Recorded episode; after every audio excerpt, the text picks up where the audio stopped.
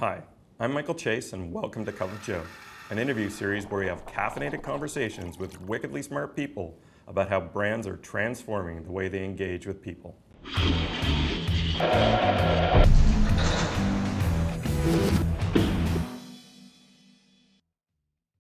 Today we are speaking with the incredibly dynamic and wickedly smart Dalia Asterbadi, CEO, founder, and chief data scientist of Verve.ai. A hybrid engineer and marketer, Dalia has been blazing trails in the computer science world since she was eight years old. Author of Making It in High Heels and the 31 Immutable Plays of Prospecting, Dalia is an expert in the world of machine learning, having completed her PhD thesis at Stanford, and a key thinker in the exploding world of data. I guess my first question on top of my head is the world of marketing technology, or MarTech as we know it, has been seeing some incredibly massive disruptions. From your standpoint, what are some of the biggest disruptions you've seen out there today? Well, first of all, I think in the last 15 years, since uh, Club Runner all the way down to Real Social, uh, one thing I, I, have seen is, is the rise of automation, the rise of counting things. And now, the big disruptions are those who are helping marketers become heroes. Uh, real disruptors are helping take uh, situation analysis, uh, inject real kind of value add, customer centric um, conversations. And I think the, the real disruptions are, are really acknowledging people and saying, look, we know you've got a lot of functionality. Let's sort of take that one level up and, and see how we can introduce confidence to that functionality. How do you see people dealing with the world of big data today? The reality of, of big data and dealing with it is really understanding what you as an organization want to uncover, uh, whether they're blind spots or key uh, elements in your customer journey, that if you could individualize that or act on it at scale, what that would do to unlock ROI and, of course, build competitive edge. That blurring world of sales and marketing and where it's going, what do you see the future of that? Because I don't know if people really understand it today.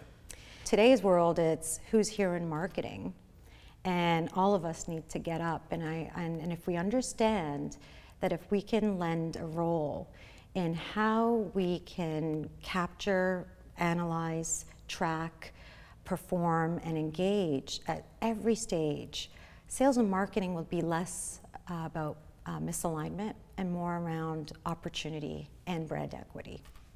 What's interesting is as robotics, machine learning, artificial intelligence start to enter our world and people start to get a little afraid of it and, and think Terminator and the Terminator world's coming and, and our, our world's going to end because the robots are going to take over.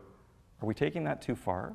This notion of computer generated uh, sort of uh, data or intelligence, as we say, has been part of the sort of foundational elements of, of the first uh, compiler.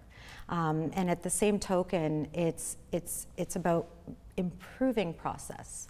So this Skynet notion, it's interesting, which is why I say when, when we talk about AI and the promise of augmented intelligence and the future towards how we embrace technology in our, in our communications practices, I would rather say this is a moment where we can apply situation analysis, where we can be a triage with our technology, not a, a sort of byproduct or a victim of it. And if you embrace that attitude, what you're really essentially saying is, I'm going to inject more confidence in the talent behind technology. So, how do we look at the world of content and good content through artificial intelligence? Google, like all of us in this space, are just trying to add new dimensions so that we can optimize to the, the, the audience or to the reader to the searcher because not everyone is treated equally and I, and I think this is what we're, what we're seeing in general when it comes to customer centricity.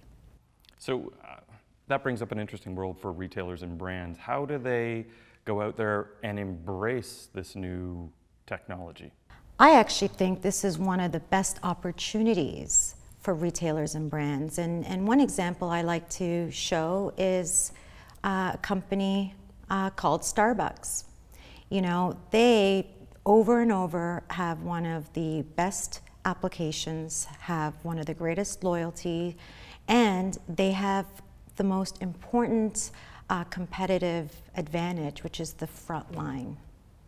Um, you know, I, am certain they have a great team behind their, their, their, their information, their innovation, but we don't hear them spending hundreds of millions of dollars trying to look at data in, in history and proactively find moments. They're out there embracing that, and that frontline advantage is the opportunity I see for all of us where you can take that technology and start looking at, at methods of communication that go beyond parity.